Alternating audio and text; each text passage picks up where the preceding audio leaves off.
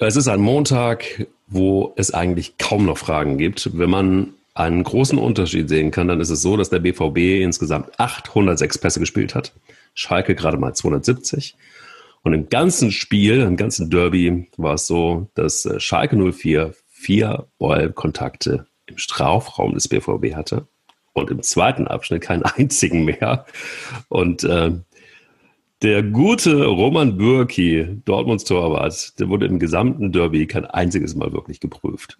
Was soll man also dann noch sagen? Die neuesten Zahlen nicht nur zum Wahlabend, sondern auch zum Bundesligaabend werden Ihnen präsentiert von Jörg Schönenborn und Mike Kleis von Infratest D-Map aus unserem Außenstudio in Hamburg-Blankenese. Geil. So sieht's eben mal aus. Mike Slomka ist derjenige, der euch... Nicht Marietta, sondern Mike Slomka, ganz genau.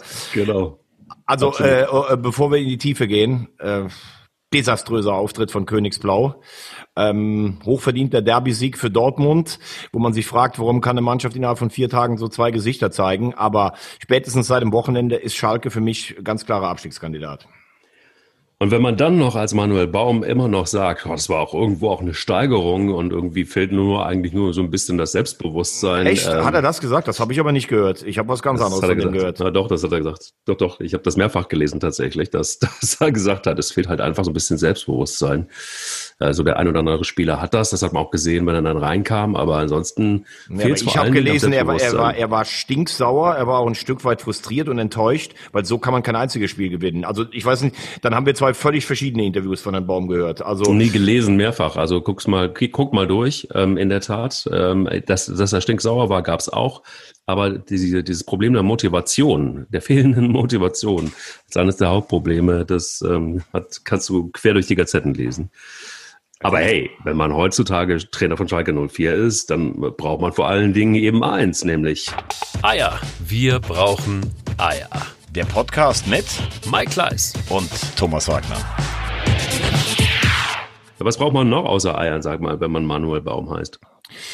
Ja, also wie gesagt, dann haben wir verschiedene Gazetten gelesen. Ich hatte nur gelesen, dass er gesagt hat, das Schlimme aus Schalker Sicht ist ja eigentlich, dass man nicht sagen kann, dass die Mannschaft sich hat hängen lassen. Die haben wirklich alles versucht, teilweise auch echt mit Härte. Mascarell, da hat er ganz schön um sich rumgetreten und 55 Minuten hast du ja auch zumindest die Null gehalten. Da war dann irgendwie wahrscheinlich nur die Hoffnung, entweder wir bringen das 0-0 über die Zeit oder vielleicht doch mal ein einziger Konter, ein Standard und dann machen wir sogar noch ein Tor.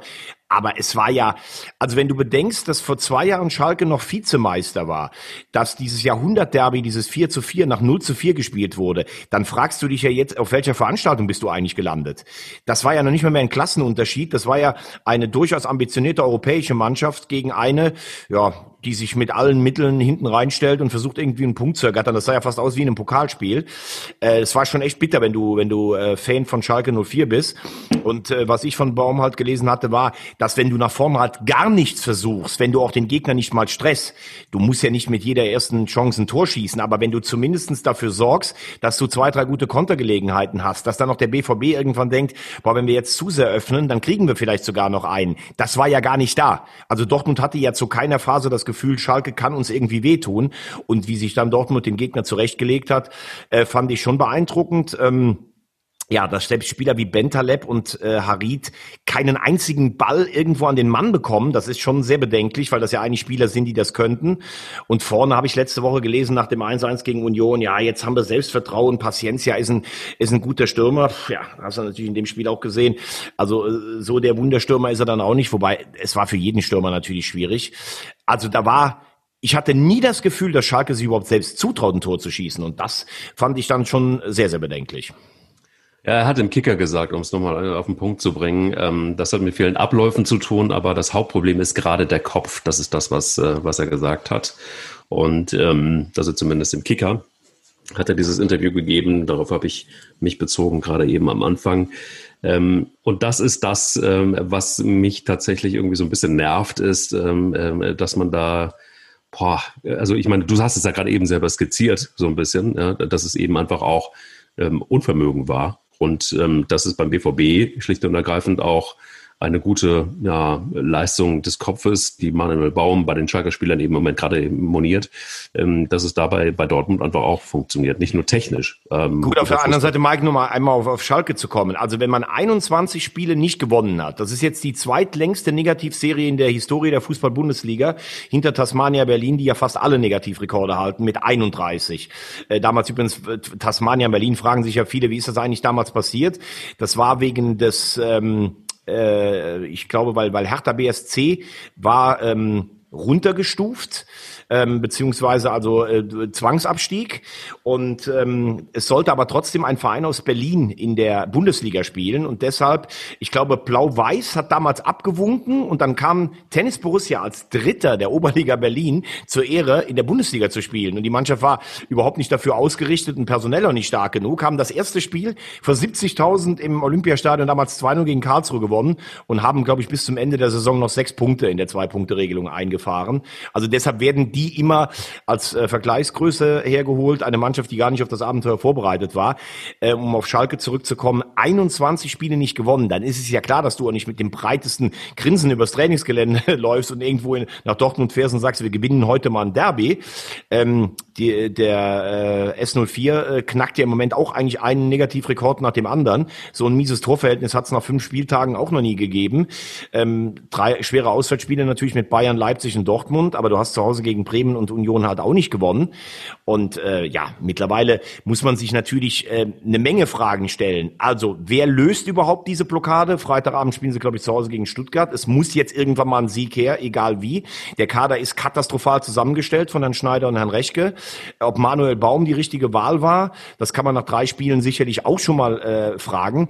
Aber wenn das so weitergeht, dann muss man Schalke ganz natürlich in den Kreis der Abstiegskandidaten einrechnen, weil ich mich im Moment echt frage, wenn ich das gesehen habe, auch das Spiel gegen Union, was ja so schön geredet wurde, wen wollen die eigentlich im Moment noch schlagen?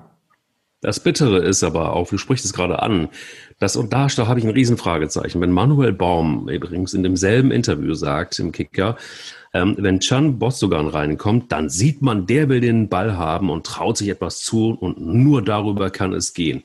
Mann, der ist 19, und wenn man den jetzt tatsächlich hypt und das als Paradebeispiel für die gesamte Mannschaft nimmt mit hochdekorierten Fußballspielern, dann frage ich mich, ist er da auf der richtigen Fährte? Ich finde nicht. Also da fehlt doch einiges noch.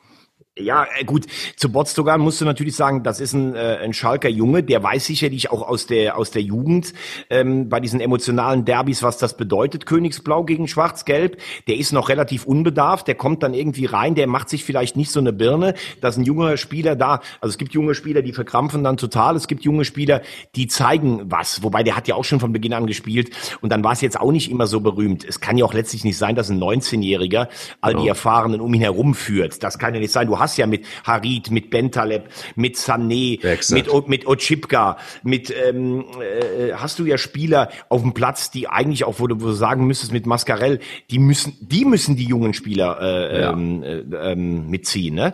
Aber das Ding ist ja, dass du Schalke in keinem der 5 Spiele bisher absprechen konntest, dass die Spieler sich haben hängen lassen. Das kann man nicht mal sagen.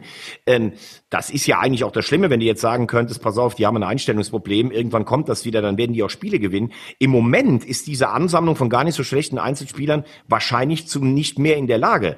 Und Manuel Baum, der damals gesagt hat, ich setze mich in Leipzig auf die Bank, weil ich von Anfang an keine Zeit verlieren will, dann startest du mit 0-4, dann holst du nur einen Punkt gegen Union. Jetzt eine völlig chancenlose Auseinandersetzung im Derby. Jetzt ist auch dieser Effekt natürlich schon verpufft, dass du als neuer Trainer irgendwas mitbringst. Er gilt ja so ein bisschen als Taktikpapst, aber ich weiß auch gar nicht, ob es an der Taktik liegt, sondern es liegt einfach daran, auf Schalke kann sich gar keiner mehr daran erinnern, wie man ein Spiel gewinnen kann. Und für mich ist das schon auch ein großes Rätsel. Ich habe dieses erste Spiel im Januar diesen Jahres noch gesehen, als sie gegen Gladbach 2-0 gewonnen haben. Als sie Tabellenführer punktgleich waren, mit 33 Zählern, glaube ich, nach 18 Spielen, wo die Gladbach hergespielt haben, wo ich dachte, boah, so ein gutes Schalke habe ich lange nicht mehr gesehen. Was ist denn da passiert? Da müssen ja alle versagt haben. Das kann auch nicht nur David Wagner sein, der da versagt hat. Also entweder hat man die Charaktere falsch eingeschätzt, in der Mannschaft ist was passiert. Also es ist schon ein Rätsel, muss man ehrlich sagen. Kann man natürlich sagen, okay, 21. Ligaspiel in Folge ohne Sieg. Damit sind sie gleich, ne? Blau-Weiß 90 Berlin, 86, 87, Dynamo Dresden, 94, 95 und 1. FC Kaiserslautern 2011, 2012. So. Fakt ist aber auch, wenn man sich jetzt, das ist einfach nur Statistik, wenn du dir das Spiel angesehen hast, ich weiß nicht, wie du es gesehen hast, aber ich fand, am Anfang war das erstmal noch so auf Augenhöhe. Also Schalke hat hinten den Bus reingestellt, Dortmund ist dagegen angelaufen, auch kein richtiges Konzept gehabt. So, und dann, das ging eine ganze Weile gut. Und du hast aber nicht das Gefühl gehabt, das sind jetzt eklatant große Unterschiede. Also nicht so, dass man jetzt sagt, boah, das ist aber auch irgendwie elend. Und dann passierte das innerhalb von so kurzer Zeit, dass Schalke komplett, wie als ob du da einen Stöpsel rausziehst, also aus dieser Mannschaft. Plötzlich funktionierte das nicht mehr. Also ich habe es mir wirklich ganz angeguckt und dachte mir so, okay, dann fällt das 1-0 und dann war's. Ja, aber ich glaube, Mike, dass es eher so war, am Anfang Dortmund wusste ja auch nicht so richtig nach dieser Riesenpleite und nach dem richtig schwachen Auftritt bei Lazio Rom, ist das, ne? Dann kommst du, versuchst, also es war aber von Anfang an so, dass Dortmund das Spiel gemacht hat, aber am Anfang war natürlich Schalke auch noch frisch, dann waren diese Zweikämpfe und Dortmund vielleicht auch der Zweifel, erstmal, wir dürfen jetzt auch nicht hier direkt schon von Anfang an alles reinwerfen, sonst fangen wir uns Gegentor. Weil sie aber gemerkt haben, dass von Schalke nach vorne gar nichts kommt, ist Dortmund ja immer besser geworden, da waren ja Ballpassagen dabei, du hattest ja das Gefühl, seit 6,5 Minuten war kein Schalke am Ball. Und ich finde, wie man sich in Dortmund so eine kompakte Schalker-Defensive hingelegt hat, das hat mir schon imponiert auf Dortmunder Seite. Und bei Schalke war es natürlich so, dass du irgendwann, das kostet ja auch enorm Kraft. Also es war ja nicht so, dass die gar keinen Saft mehr hatten, aber dann kommst du mal da einen Zentimeter zu spät und dann kannst du den Passweg nicht mehr zustellen. Und wenn du das Gesicht gesehen hast von, ich glaube, Salif Sané nach dem 0-1, wo Akanji halt schneller reagiert, dann hast du in dem Gesicht gesehen, okay, wir haben jetzt das eine Gegentor bekommen, das war's. Weil wir schießen niemals ein Tor. Und so war auch das ganze Spiel, dass der BVB hohe individuelle Klasse hat und warum der BVB das nicht immer noch abruft, da können wir jetzt gleich nochmal drüber sprechen. Aber wenn du gar nicht glaubst, dass du ein Tor schießen kannst, du musst ja überlegen, in den ganzen Spielen, seitdem hat Schalke 9 Tore geschossen in dieser Endlosserie und nie mehr als 1 in einem Spiel. Das heißt, wenn du ein Gegentor kriegst, glaubst du ja schon gar nicht mehr, dass du das Spiel gewinnen kannst. Also da kommt schon einiges zusammen. Ich finde, wie gesagt, der Kader ist nicht ausgewogen zusammengestellt. Er hat teilweise Schwachstellen, die gar nicht besetzt sind oder jetzt erst auf den letzten Treffer mit Ludewig, der das auf der rechten Seite gar nicht schlecht macht, erst geschlossen wurden. Da hat sich, glaube ich, nach dieser Klasse-Vorrunde unter Wagner auch so eine gewisse Selbstzufriedenheit breit gemacht. Und jetzt weiß man gar nicht mehr, wo man anstellen soll. Du kannst ja jetzt auch nicht sagen, wir werfen den Trainer jetzt schon wieder raus. Kohle hast du eh keine. Also das auf Schalke ist eine ganz, ganz gefährliche Gemengenlage. Und das geht ja fast noch schneller, wenn du siehst, vor 2 Jahren Vizemeister. Viele sagen ja, Schalke muss aufpassen, dass es nicht so wie der HSV dann irgendwann aus der Bundesliga absteigt. Aber ich sehe da schon echt viele erschreckende Parallelen, muss ich ganz ehrlich sagen. Nur, das ist ja fast ein galoppierender Verfall auf Schalke. Baum hat gesagt, im Fußball kann sich das Wetter so schnell drehen, das glaubt man nicht, aber ich meine, das Wetter kann sich auch so schnell drehen, dass es ein Gewitter gibt und dann regnet es einmal ab und dann war es das auch für ihn. Also was, wie viele Spiele gibst du ihm noch am Ende des Tages? Ja, schon noch eine, also dem gebe ich schon noch eine große Anzahl an Spielen. Also du hast jetzt zu Hause ein Spiel gegen Stuttgart, alles andere als einfach. Stuttgart macht das gut, ist auch eine taktisch gut sortierte Mannschaft, aber du kannst, also es ist ja nicht unmöglich, dass Schalke so ein Spiel auch mal wegen mir durch ein Gurkentor 1-0 oder 2-1 gewinnt. Und im Fußball ist es tatsächlich so, wenn du dann ein Spiel mal gewinnst, egal wie glücklich das gewesen sein muss, das macht so viel in der Mannschaft. Die gehen mit einem ganz anderen Gefühl zum Training. Hey, wir können doch noch gewinnen. Und dann gewinnst du vielleicht sogar mal ein zweites Spiel hintereinander. Und dann greifen auch die Sachen, die du im Training einstudierst. Weil Manuel Baum, der hat schon Ahnung vom Fußball und von Taktik. Gar keine Frage. Ich habe damals gesagt, ich weiß nicht, ob ich ihn geholt hätte. Ich glaube, in Schalke hat man sich bewusst gesagt, wir brauchen jetzt keinen direkten Retter, weil dafür ist die Saison noch zu lang, sondern einen, der wieder Struktur hier einzieht oder sowas. Kann ich alles nachvollziehen. Nur wenn du hast A, kaum Kohle und wenn du jetzt am 9. oder 10. Spieltag den Trainer schon wieder wechseln würdest, dann kommt ja auch irgendwann die Frage, geht's dann nicht auch an die Leute wie Schneider und Rechke, dass man sagt, die musst du alle rauswerfen insgesamt, ne?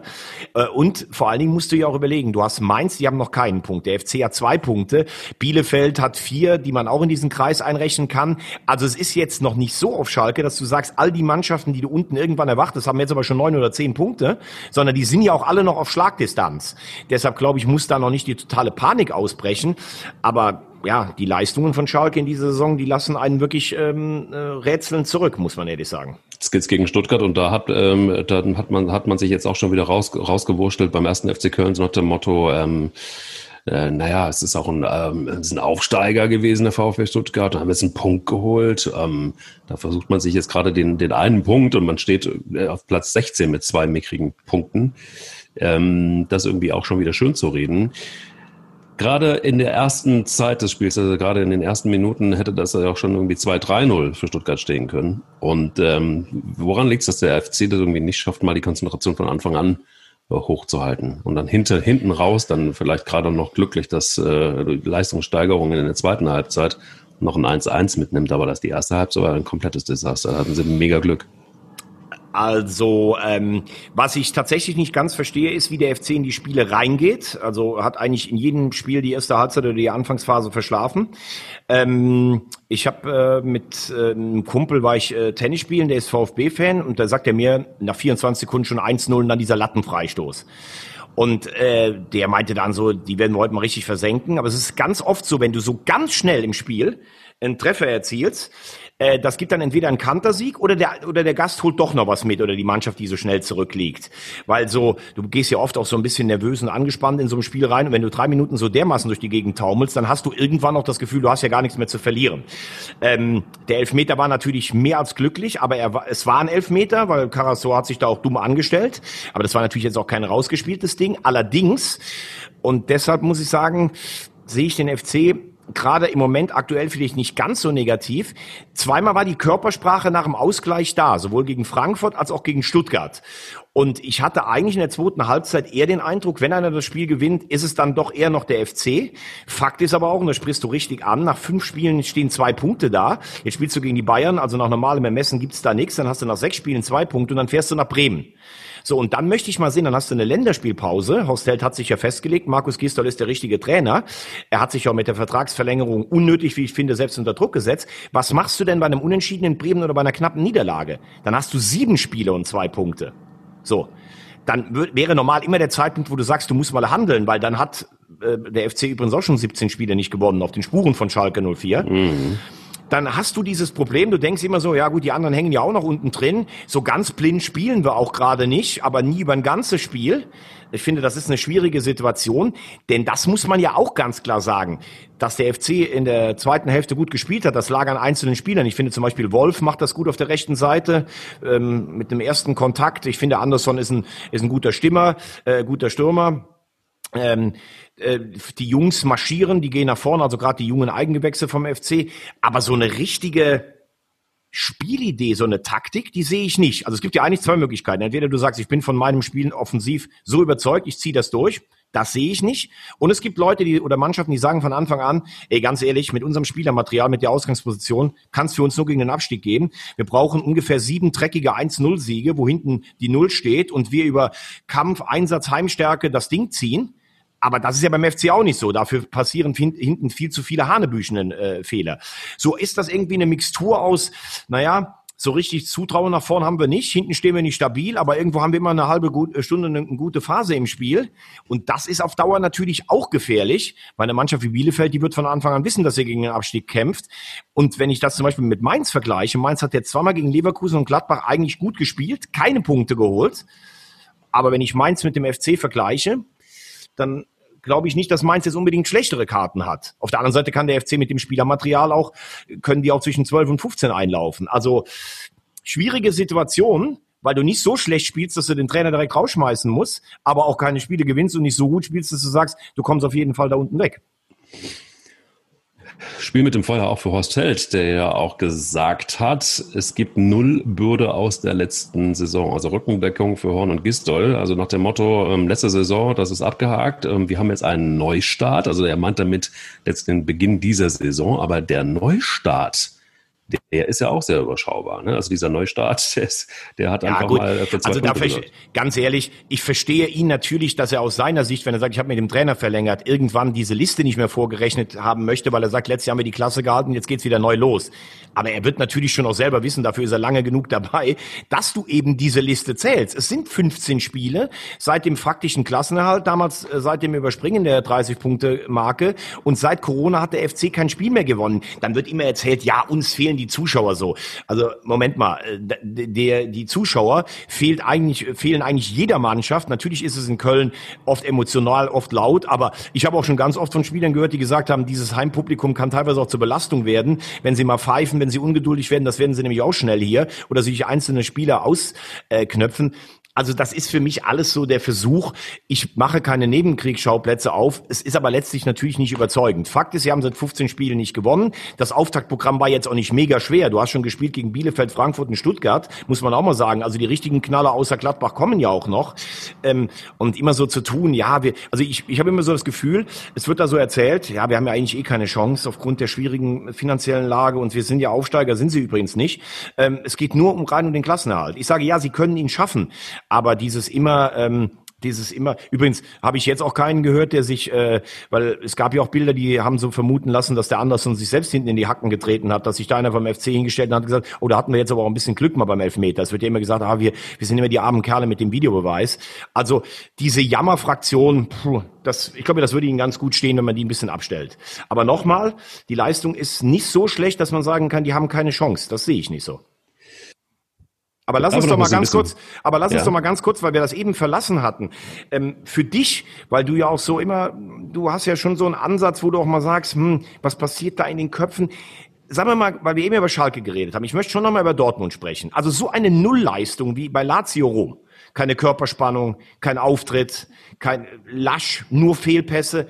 Und das kommt ja bei Dortmund immer wieder vor. Ne? Es gibt ja immer wieder Spiele, in Augsburg hatten sie das auch schon mal in der Saison, dann gibt's wieder wunderbare Spiele, wie gegen Gladbach und gegen Schalke.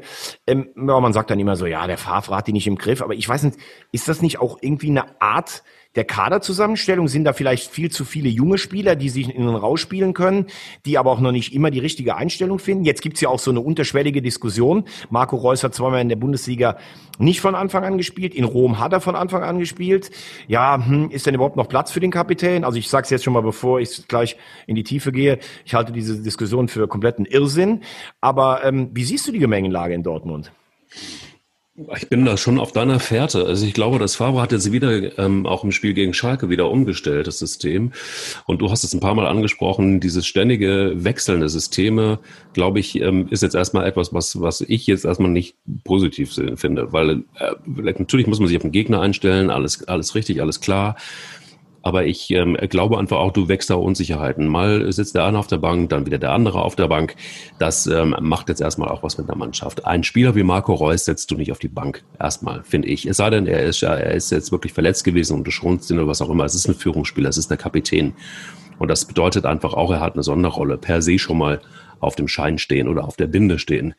Und er führt eine Mannschaft und das kann er sehr, sehr gut. Das macht er auf dem Platz und wenn er Interviews, er ist ja unfassbar erwachsen geworden. Ich weiß nicht, wie du es siehst, aber ich finde, einfach vergleich mal die Interviews von Marco Reus von vor 5 oder vor 3 Jahren oder vor 2 sogar noch. Und jetzt, da ist er wirklich zu einem Mann gereift und auch wirklich zu einem klugen, guten Interviewpartner, der einfach ein Führungsspieler ist, Punkt um. Und was da mit ihm passiert, erschließt sich ja von uns außen jetzt überhaupt nicht. Aber ich glaube, das macht einfach auch was mit einer Mannschaft. Ich würde die große Überschrift Verunsicherung tatsächlich drüber schreiben. Und wenn du dann gegen starke internationale Mannschaften spielst, dann brauchst du Selbstbewusstsein, dann brauchst du vor allen Dingen eine gefestigte Mannschaft mit Verlässlichkeiten.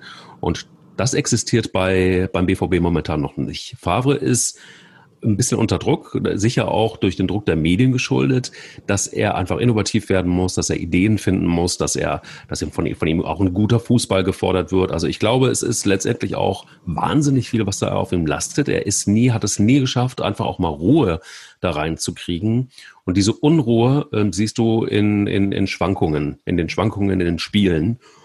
Und das ist jetzt meine Begründung tatsächlich. Also wenn du mich konkret danach fragst, einfach relativ klar und logisch zu erklären. Und wenn der Papa fehlt in der Mannschaft, nämlich Marco Reus, dann sind gerade die jungen Spieler nicht unbedingt diejenigen, die besonders sicher sind. Und ich glaube, so ein Marco Reus kann auch mal einfach mit der Kommunikation auf dem Platz auch mal so einen jungen Spieler auch mal wieder einordnen, auch Sicherheit geben und Leitplanken geben. Und das brauchen junge Spieler. Ist einfach so.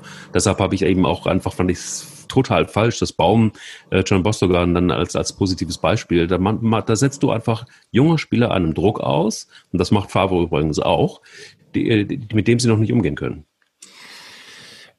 Ich glaube, es sind sehr viele Aspekte. Also zunächst mal hast du in Dortmund über die vergangenen Jahre enorm viel richtig gemacht. Dein Problem, auch schon hier angesprochen, bleibt natürlich, dass die Benchmark im Moment in Europa auch in deiner Liga spielt und Platz 2 eigentlich mittlerweile schon eine gewisse Enttäuschung hervorruft. Mhm. So, und Ich glaube zum Beispiel Favre hat jetzt wieder ein Derby gewonnen, hat die beste Bilanz, was die Punkte geht, aller BVB-Trainer, die jemals trainiert haben. Das ist schon mal auch eine Aussage.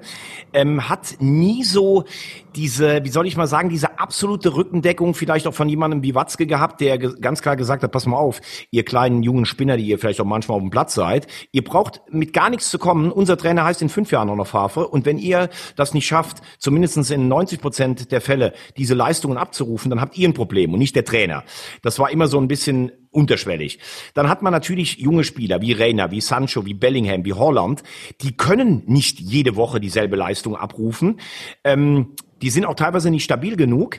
Was bei ihnen aber manchmal auffällig ist, du siehst schon nach 2 Minuten, wie dieses Spiel laufen wird. Also da ist dann auch keiner, der vielleicht auf dem Platz dann sagt, ey Jungs, ganz ehrlich, hier mit dieser Murmelspielerei, das hat gegen Schalke geklappt, das klappt heute nicht anders. Dann hast du in der Mannschaft natürlich vielleicht auch so ein bisschen 2 Alpha-Tiere. Einmal Mats Hummels, qua seiner Ausstrahlung, seiner Rhetorik, seiner Leistung, seiner Führungsstärke. Und du hast einen Marco Reus, der in der Vergangenheit leider sehr oft von seinem Körper im Stich gelassen wurde. Das war übrigens kurioserweise in den ersten 2 Jahren unter Favre eigentlich gar nicht so. In der ersten Favre-Saison hat er, glaube ich, 28 oder 29 Spiele gemacht. Letztes Jahr bis zum Pokal aus in Bremen auch eine Menge Spiele. Dann hat er eine schwere Verletzung gehabt. Und ich bin riesen Marco Reus-Fan. Es ist für mich ein absoluter Weltklasse-Spieler. Diese Diskussionen auch immer reißt er mit. Der hat, glaube ich, 40% seiner Tore sind immer das 1-0 gewesen. Also das wichtigste Spiel im Tor. Das wichtigste Tor im Spiel, das wichtigste Spiel im Tor. Was rede ich denn für einen Scheiß? Der hat auch international hat der geliefert. Der war mit dem BVB im Champions-League-Finale. Der hat übrigens bei der WM, bei dieser Enttäuschung vor 2 Jahren, war er unser bester Feldspieler. Der hat, was viele auch gar nicht mehr wissen, bei der Europameisterschaft 2012 auch groß aufgezogen. Hat zum Beispiel das Viertelfinale gegen Griechenland bester Mann. Also immer dieses, ja, Reus in den großen Spielen, diese Diskussion gehe ich gar nicht mit. Fakt ist aber auch, er war lange wieder verletzt, jetzt wurde er langsam herangeführt. Favre ist ja eigentlich, die beiden haben ja ein totales Vertrauensverhältnis. Dann hat er aber nicht gespielt in Hoffenheim, da kam er rein, hat es entschieden. In Rom, muss man sagen, hat er auch schlecht gespielt. Und dann hat der Trainer ihn gegen Schalke auf die Bank gesetzt, weil Reus wahrscheinlich auch noch nicht im Vollbesitz seiner Kräfte sein kann. Dann ziehen die Jungen auf und dann ist direkt plötzlich die Diskussion, braucht Dortmund Führungsspieler Reus überhaupt noch? Und ich würde ihm so wünschen, dass er so im Herbst und Winter seiner Karriere, ist ja schon auch jetzt über 30, wahnsinnig viele Verletzungen, dass er auch nochmal ein großes Turnier mitspielt. Ich weiß nicht, wie Jogi Löw auf ihn noch setzt, falls es die Europameisterschaft überhaupt im nächsten Jahr gibt, wegen Corona. Aber ihn anzuzweifeln und zu sagen, der BVB hat ein Führungsproblem oder ein Kapitänsproblem, finde ich nicht richtig. Wenn Reus nicht spielt, dann spielt eben Hummels. Und wenn Reus im Vollbesitz seiner Kräfte ist, kann er nach wie vor jedes Spiel auf diesem Niveau entscheiden. Also ich finde, da wird auch so ein bisschen so eine Diskussion eröffnet, die eigentlich unnötig ist. Klar ist, Dortmund muss jetzt gegen St. Petersburg gewinnen. Zum Glück mit Brügge und St. Petersburg ja 2 Teams in der Gruppe, die nicht ganz so stark sind. Aber das bei Lazio war gegen eine nicht übermächtige Mannschaft. Das war natürlich echt eine Minusleistung. Und dann sitzt du manchmal vom Fernsehen und denkst, kann nicht sein bei dieser Ansammlung von Hochbegabten. Jetzt hat er ja mit Delaney und Dahoud 2 reingestellt, vor allen Dingen noch Delaney, der grätschen kann und sowas, der auch mal am Platz mit Körpersprache Härte vermittelt. Aber vielleicht ist das auch dem geschuldet. Die holen so viele überragende Jungtalente. Michael Zorc macht einen überragenden Job. Aber das sind halt alles auch Künstler und Rastelli. Und du weißt auch, dass die mal, wenn die einen schlechten Tag haben, gewinnst du halt mit denen keinen Blumentopf. Das ist leider die Realität. Wenn Borussia Dortmund eigentlich kein Marco Reus-Problem hat oder haben dürfte, welches Problem hat dann Hertha BSC eigentlich? Ist eine sehr interessante Frage. Samstag ist für mich irgendwie so ein Spiegelbild. Eigentlich ein ganz guter, couragierter Auftritt in Leipzig. Dann machst du dir natürlich auch, also diese innerhalb von 4 Minuten die gelb-rote Karte, das musst du dir mal vorstellen. Du bringst in der Halbzeit diesen Cefuig, diesen Rechtsverteidiger und stellt sich natürlich auch wirklich dumm an. Ich finde... Komplett dämlich, ja. Ja, komplett dämlich. Ich finde trotzdem, du hättest die zweite Karte noch, er hätte es noch gesagt, allerletzte Verwarnung. Da hat Nagelsmann natürlich auch schön Betrieb an der Außenlinie gemacht. Also ich finde, die kannst du geben, die Gelb-Rote, musst du nicht. Ja, und dann wehrst du dich mit 10 Leuten, kriegst dann einen Elfmeter, der eigentlich auch dumm verschuldet ist. Totales Geschenk von Cordoba, ne? Totales Geschenk. Absolut. Da siehst du auch, ein Stürmer hat eigentlich im eigenen Strafraum nie was verloren, maximal zum Köpfen dabei zurückkommen. Ja, und dann gewinnst du das erste Spiel auswärts in Bremen und danach, überleg dir mal, schlechtes Spiel gegen Frankfurt, ganz starkes Spiel gegen die Bayern, trotzdem ausgeschieden. Eigentlich vermeidbare Niederlage in Stuttgart, guter Auftritt in Leipzig, auch wieder keine Punkte. Jetzt hast du 5 Spiele und 3 Punkte. Und ja, ich muss noch nicht mal bekennender Bruno Labbadia-Fan sein, um zu sagen, spielst jetzt am Sonntag zu Hause gegen Wolfsburg. Also wenn du das Spiel verlieren solltest, dann wird's auch für ihn sehr, sehr unangenehm. Und auch wenn ich immer sage, er kann der Mannschaft auch länger als über einen Abstiegskampf eine Struktur geben. Und wenn ich auch einbeziehe, dass du viele Neuzugänge spät bekommen hast, das ist auf dem Transfermarkt auch nicht so einfach für Hertha. Jetzt denken alle, der Windhorst sitzt mit einem dicken Geldbeutel da. Wir können jetzt mal Mondpreise aufrufen. Haben nicht alle Spieler bekommen, die sie haben wollten. Viele sind spät dazugekommen. Hast Pech mit Schiedsrichterentscheidungen. Trotzdem muss man dann sagen, 3 Punkte aus 5 Spielen sind zu wenig. Und ich gehe mal davon aus, in den nächsten beiden Spielen, die Hertha jetzt hat, brauchen sie mindestens einen Sieg, besser 2 oder 4 Punkte, um in Ruhe arbeiten zu können. Denn sonst wird automatisch der mediale Druck sehr, sehr, sehr, sehr stark. Der Verein will sich neu aufstellen, will ein neues Stadion, will irgendwann international anklopfen. Grüße an Jens Lehmann. Da muss man dann auch sagen, da muss Bruno Labbadia aber kurz oder lang dann auch liefern. Und ja, all diese Sachen siehst du halt einfach auf dem Platz. Du hast gerade richtig gesagt, selten dämlich. Ja, dann machst du mit einer Aktion, wenn du dann eine Halbzeit mit 10 gegen 11 in Leipzig spielen musst, dann weißt du auch, was da auf dich zukommt. Es sind einfach zu viele individuelle Fehler. Und ich weiß nicht, ob es an der Konzentration der Spieler liegt. An der Kondition kann es eigentlich nicht liegen, weil Labbadia-Mannschaften immer fit sind. Aber irgendwas ist da gerade im Moment, warum die Mannschaft nicht zu 11 konzentriert eine Leistung über 90 Minuten abrufen kann. Würdest du so weit gehen und sagen, die Mannschaft spielt schon gegen den Trainer? Nein. Das überhaupt nicht. Okay. Dafür war die Leistung auch in Leipzig zu ordentlich. Das war ein guter Auftritt. Aber im Moment, das kann man sagen, fehlt ihnen auch so ein bisschen das Fortun. Plus eine Menge von individuellen Fehlern. Und das wird dann irgendwann, brichst du sowas natürlich dann auch runter, das landet irgendwann unzweifelhaft beim Trainer. Das ist ja einfach so. Und jetzt gucken wir nochmal gerade drauf. Die beiden Spiele bis zur nächsten Länderspielpause. Ich habe es gesagt, zu Hause gegen Wolfsburg und in Augsburg, wo sich die Hertha auch letztes Mal, glaube ich, eine bittere Klatsche. Das war für Čović dann das Ende, 0-4 in Augsburg. Also das sind 2 Spiele. Da würde ich jetzt sagen, 4 Punkte müssen daher. Also zumindest einen Sieg. Sonst wird es sehr, sehr unruhig in der Länderspielpause. Puh. Also, dann würde ich ganz gerne nochmal auf einschmeißen. Also lass uns mal die Bayern rauslassen. 5-0 gegen Frankfurt war, ist ja mittlerweile irgendwie da. Da wundert sich ja irgendwie niemand mehr. Trotzdem kann man dann auch nur einen Satz dazu. Auch wieder, du gewinnst 4-0 gegen Atletico, du spielst diese Woche wieder Champions League. Da hätte man frühere Bayern-Generationen hätten nach 20 Minuten und 2-0 gegen Frankfurt gesagt, komm, lassen wir jetzt mal schön auslaufen. Ja. Hinten raus vielleicht noch ein drittes. Lewandowski 10 nach 5, das gab's noch nie in der Bundesliga-Geschichte. Und sie hören einfach nicht auf. Widerwillig leier ich mir erneut ein Kompliment aus den Rippen. Das ist schon enorm, was die da im Moment an Gier auf den Platz legen. Auf der anderen Seite traurig, dass Mainz eigentlich ein ganz gutes Spiel geliefert hat, aber trotzdem noch 2-3 gegen Mönchengladbach verliert. Eigentlich waren sie doch mutig, eigentlich waren sie engagiert, eigentlich haben sie alles richtig gemacht, bis sie dann die Miete nicht ganz bezahlt haben, weil Borussia Mönchengladbach dann doch noch die Tür zugeschlagen hat. Das war doch brutal, aber auch wiederum eine geile Leistung von Borussia Mönchengladbach, dann wieder zurückzukommen und dann einfach auch aus der Internationalität sich wieder auf Mainz einzustellen, ist auch vielleicht nicht so das Einfachste von allem. Sehr, sehr gutes Argument von dir. Also du spielst bei Inter Mailand. Das ist ja für viele Spieler dann, boah, Champions League Hymne im San Siro. Puh, da kann man ganz schön ehrfürchtig werden. Hast natürlich eigentlich mit Glück einen Punkt geholt, der trotzdem am Ende ja fast sogar bitter war, weil es halt von Lukaku in der Nachspielzeit dann ist. Du spielst jetzt morgen gegen Real Madrid und zwischen Mailand und Madrid fährst du mal kurz eben nach Mainz. Also das ist für die Birne schon wirklich nicht ganz so einfach. Und drehst dann einen Rückstand, also da sage ich Chapeau, Charakter Gladbach und Chapeau an Marco Rose.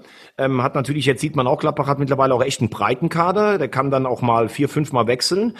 Geile Geschichte hier auch mit dem Eigengewächs, der noch in der Kurve steht und dann hier sein Startelf-Debüt gibt.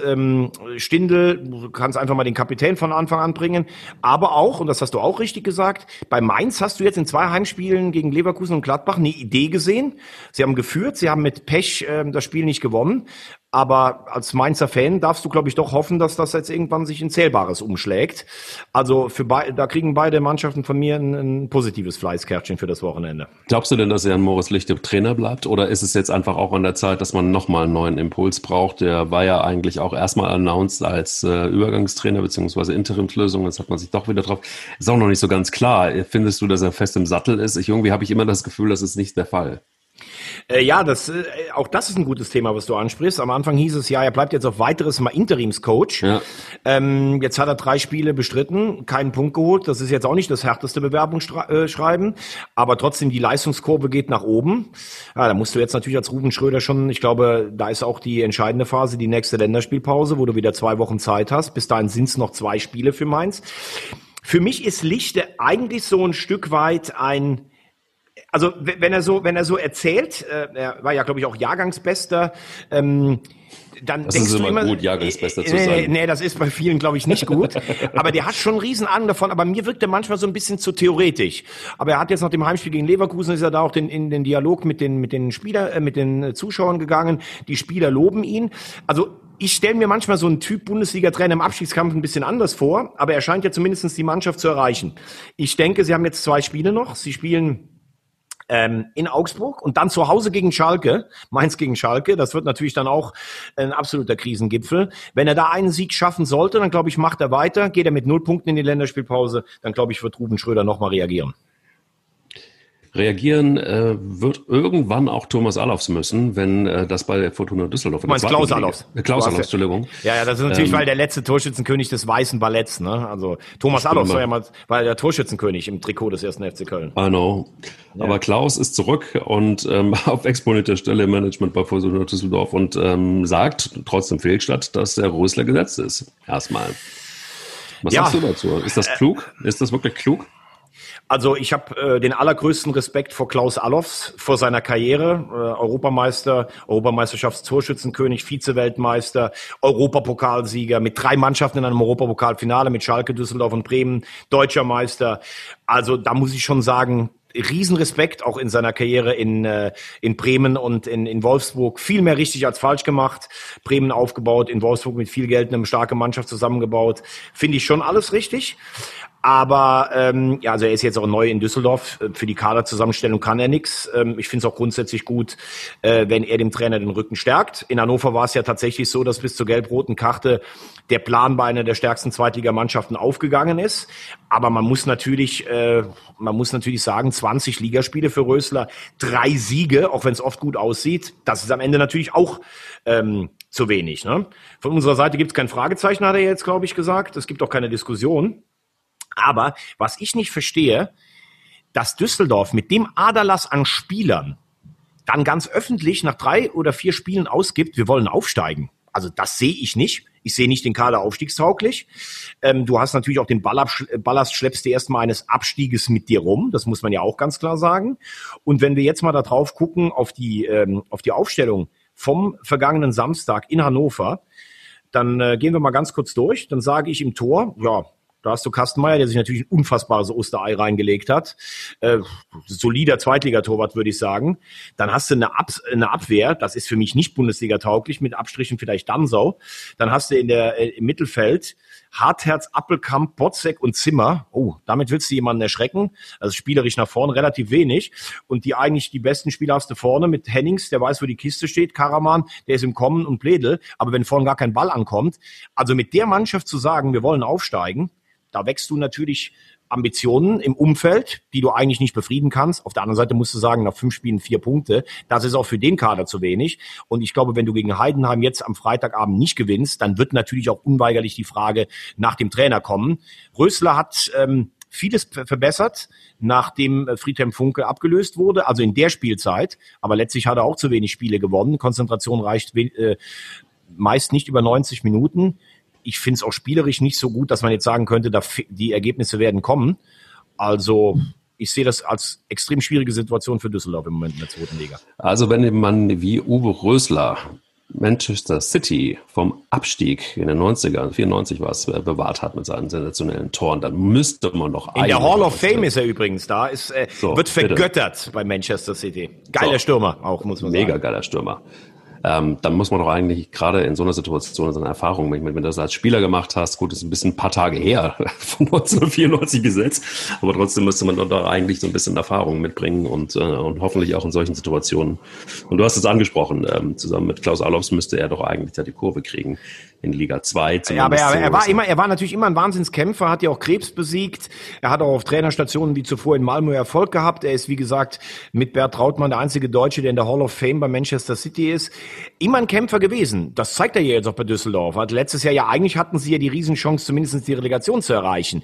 Nur der entscheidende letzte Punch, der hat dann oft gefehlt. Und es ist halt immer was anderes, ob du in der ersten Liga gegen den Abstieg spielst und da versuchst, gut sortiert aus einer abwartenden Konterstellung vielleicht einen 1-0-Sieg einzufahren oder ob du in der zweiten Liga als Fortuna Düsseldorf das Spiel machen musst. Und da haben sie bisher noch keine Lösungen gefunden. Finde ich sehr interessant. Ja, Entschuldigung. Ja, das auch du.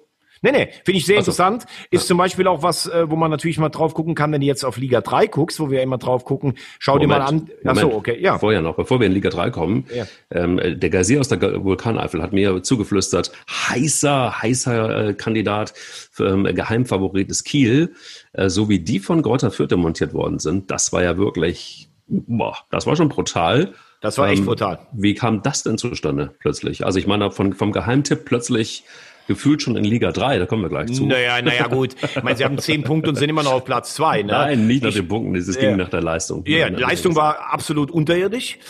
Musst du dann noch, also Fürth hat die richtig überfahren. Chapeau erstmal in Ronhof. Die haben die ganze Wut aus der unglücklichen HSV-Niederlage mitgenommen. Und bei Kiel ist es dann natürlich auch so, du bist so gestartet mit 10 Siegen in 4 Spielen. Da hat dann der Trainer irgendwie nach dem letzten Ding in Würzburg gesagt, also wenn wir so weiterspielen, werden wir nicht mehr viel gewinnen. Da muss auch der ein oder andere Spieler wahrscheinlich erstmal damit umgehen, dass man an der Tabellenspitze stand und hat vielleicht ein bisschen nachgelassen. Ich glaube, jetzt sind sie alle wieder geerdet. Bleibt trotzdem, ändert nichts an meiner Meinung, dass sie für mich eine der Mannschaften sind, also am besten besetzt ist für mich, oder mit am besten besetzt, sind natürlich Hannover und der HSV. Aber Kiel kann da eine Rolle spielen. Vielleicht war das sogar heilsam am Anfang der Saison, aber das war gar nichts, muss man auch sagen. Aber vielleicht lieber mal so eine Niederlage, die dann noch die Sinne schärft, als wenn du jetzt so 2-mal oder 3-mal hintereinander knapp verlierst und immer nachher sagst, wir wissen gar nicht, was wir falsch gemacht haben. Aber war das jetzt irgendwie eine Riesenüberraschung, dass Greuther Fürth mit einem 4-1-3-2-System gespielt hat für Kiel? Nee, wahrscheinlich nicht, oder? Nee, glaube ich jetzt gar nicht. Es ist halt einfach so, ich glaube, im Moment setzt sich Würzburg ein bisschen nach unten ab, wobei die selbst eine Halbzeit richtig Gutes beim HSV gemacht haben. Ansonsten kann in dieser Liga tatsächlich, das ist ein blöder Spruch, aber es ist so, da kann wirklich jeder jeden schlagen. Zum Beispiel Osnabrück macht's ganz gut, Heidenheim tut sich im Moment schwer, Hannover hat eine gute Truppe, hat aber schon 2-mal verloren. Der HSV hat gegen Würzburg auch zu kämpfen gehabt. Das ist für mich keine Überraschung. Kiel kann immer gegen Fürth verlieren, aber Fürth war jetzt auch ein bisschen unter Druck, hat das Ganze gut kanalisiert. Es ist halt in der zweiten Liga Spiele zu gewinnen, das weiß ich aus leidvoller Erfahrung, jetzt nach über 2 Jahren im HSV in Liga 2, das ist schon echt eine enorm schwere Liga. Und wir gehen in den Osten, wir gehen in die Hansestadt, wir gehen nach Rostock und sagen da herzlichen Glückwunsch zum 5:1 Sieg gegen Viktoria Köln. Ähnlich krasse Gala-Vorstellung von Hansa Rostock. Da ist ja eine Mannschaft wie Viktoria Köln komplett auseinandergefallen plötzlich, obwohl die ja eigentlich sehr gut in der Liga standen. Rostock auch wohlgemerkt, aber da ist das war doch sehr, sehr deutlich. Ja, freut mich total. Hansa, geiler Club, geile Fanbase, so mit Magdeburg und Dresden, so diese Aushängeschilder. In den letzten Jahren immer den Start verschlafen eigentlich. Letztes Jahr kam der Endspurt zu spät. Jetzt der Sportchef Martin Piekenhagen ist ja auch so eine Identifikationsfigur, hat ja auch lange beim HSV im Tor gespielt. Jens Hertel ist mit Magdeburg schon mal aufgestiegen in Liga 2. Das ist ein Mann, der steht für sehr viel Stabilität, der weiß, wie man in der dritten Liga spielen muss, aber die haben natürlich nach vorne mittlerweile auch richtig Qualität, haben den Saisonstart dieses Mal nicht verschlafen. Die stark gestartete Viktoria musst du erstmal so panieren und Rostock ist natürlich dann auch ein Pflaster, wo sich unheimlich schnell dann auf Euphorie in der ganzen Stadt dann breit macht, auch für dieses ganze Bundesland Mecklenburg-Vorpommern. Das ist eine richtig gute, gewachsene Mannschaft und ich hatte Hansa vor der Saison, habe ich sie auf Platz 2 getippt. Allerdings muss man auch fairerweise dazu sagen, ich habe den ersten FC Kaiserslautern auf Platz 1 getippt. So viel zur Ahnung des Gaziers aus der Vulkaneifel, aber dass Rostock oben mitspielt, das wundert mich jetzt nicht. Und für mich sind sie jetzt auch, wie so die ersten Spiele halt einfach gelaufen sind sie für mich eigentlich der Top-Favorit auf den Aufstieg. Am nächsten Montag geht's dann nach Lautern.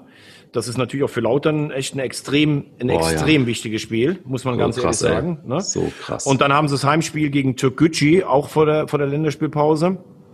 Wobei die dritte Liga ja gar nicht immer unterbricht wegen der Länderspiele. Also Rostock im Moment für mich eigentlich so ein bisschen das heißeste Team. Du hast ja gestern noch gesehen, Saarbrücken haben jetzt wahrscheinlich gedacht, oh, jetzt gewinnen wir gegen Ferl. Dann haben sie verloren. Das ist halt auch Wahnsinn, wie eng diese Liga ist. Da war es ja am Schluss so, letztes Jahr, ich glaube, 6 Spieltage vor Schluss konnten noch 9 Mannschaften aufsteigen. So ähnlich erwarte ich das auch in diesem Jahr. Und was ist mit solchen wohlverdienten Vereinen wie Meppen zum Beispiel? Also die haben ja nun wirklich richtig gut gespielt. Absolut, und auch völlig verdient auch gewonnen gegen Lautern. Ich war ja immer so ein bisschen skeptisch, ob Thorsten Frings so eine Mannschaft erreicht. Als Spieler überragend, aber er ist auch ein bisschen aufgeschlossener geworden, hatten jetzt zuletzt auch ein paar Mal richtig Pech gehabt. Und das 3-2 war viel verdienter, als es das ausgesagt hat. Also der FCK ist mir auch ein Rätsel. Ich habe die gegen Ingolstadt gesehen. Das war eine richtig gute Leistung gegen ein Top-Team der Liga. Jetzt gegen Meppen wieder so eine Minusleistung. Ich bin ja auch angetan von dem Trainer Jeff Saibene.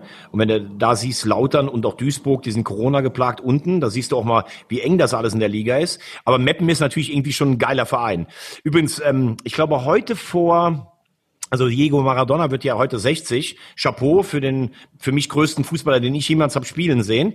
Und er hatte ja 82 seinen ersten Auftritt als Spieler des FC Barcelona beim Freundschaftsspiel in Meppen. Da war heute auch ein cooles Bild noch im Kicker, wo dann erwachsene Frauen auf dem Autogramm hinter Diego Maradona hergelaufen sind. Ja, und Meppen stand ja immer so ein bisschen für Provinz, war aber dann sogar unter Paul Linz und Horst Ehrmantraut auf dem Sprung in die erste Liga. Und ich finde es einfach geil, da zu sein. Emsland, ich mag die Umgebung da, ich mag die Leute da. Da ist es wirklich noch so Bier und Bratwurst. Und ich würde ihnen wünschen, wenn sie in der dritten Liga bleiben, auf jeden Fall.